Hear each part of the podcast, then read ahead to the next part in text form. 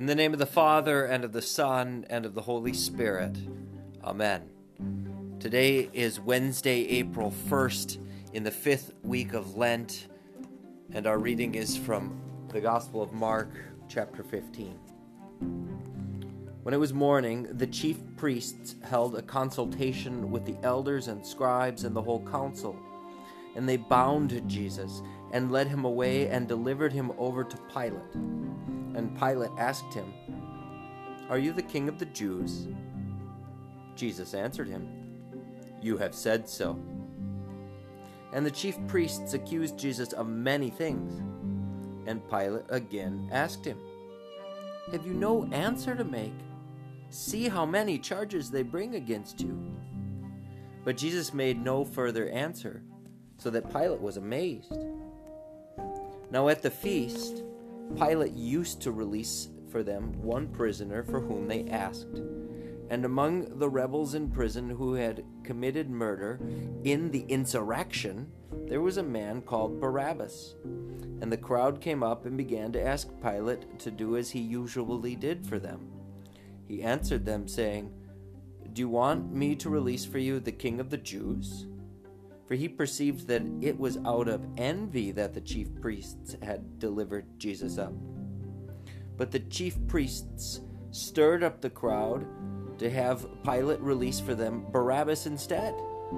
And Pilate again said to them, "Then what shall I do with the man you call the king of the Jews?" And they cried out again, "Crucify him!"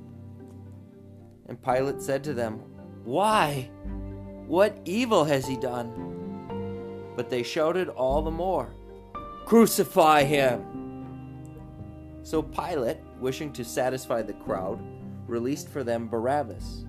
And having scourged Jesus, Pilate delivered him to be crucified. This is the word of the Lord. Thanks be to God. There's a subtle irony in this reading.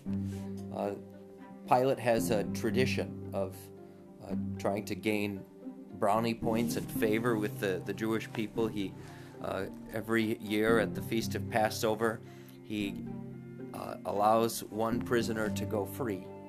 And he uses that tradition as an opportunity uh, to try uh, to let Jesus go free.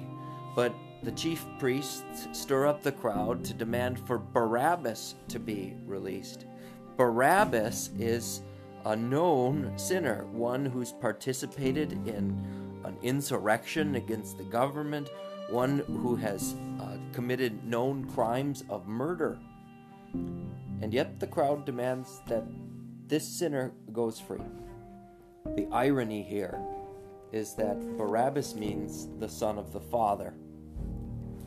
In truth, we know as Christians that the one who is truly the son of the Father, Jesus, the sinless one, uh, he is uh, delivered up to death.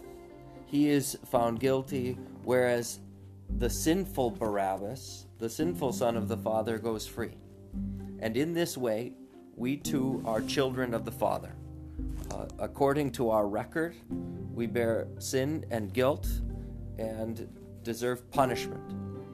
But Jesus takes our place.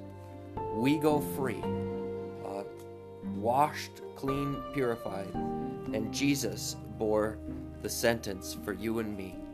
May this freedom grant you peace today. Let us pray.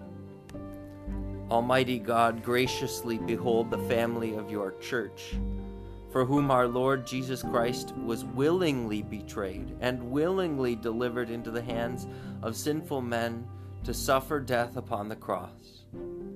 We pray all these things through the same Jesus Christ, your Son, our Lord, who lives and reigns with you, and the Holy Spirit, one God, now and forever. Amen.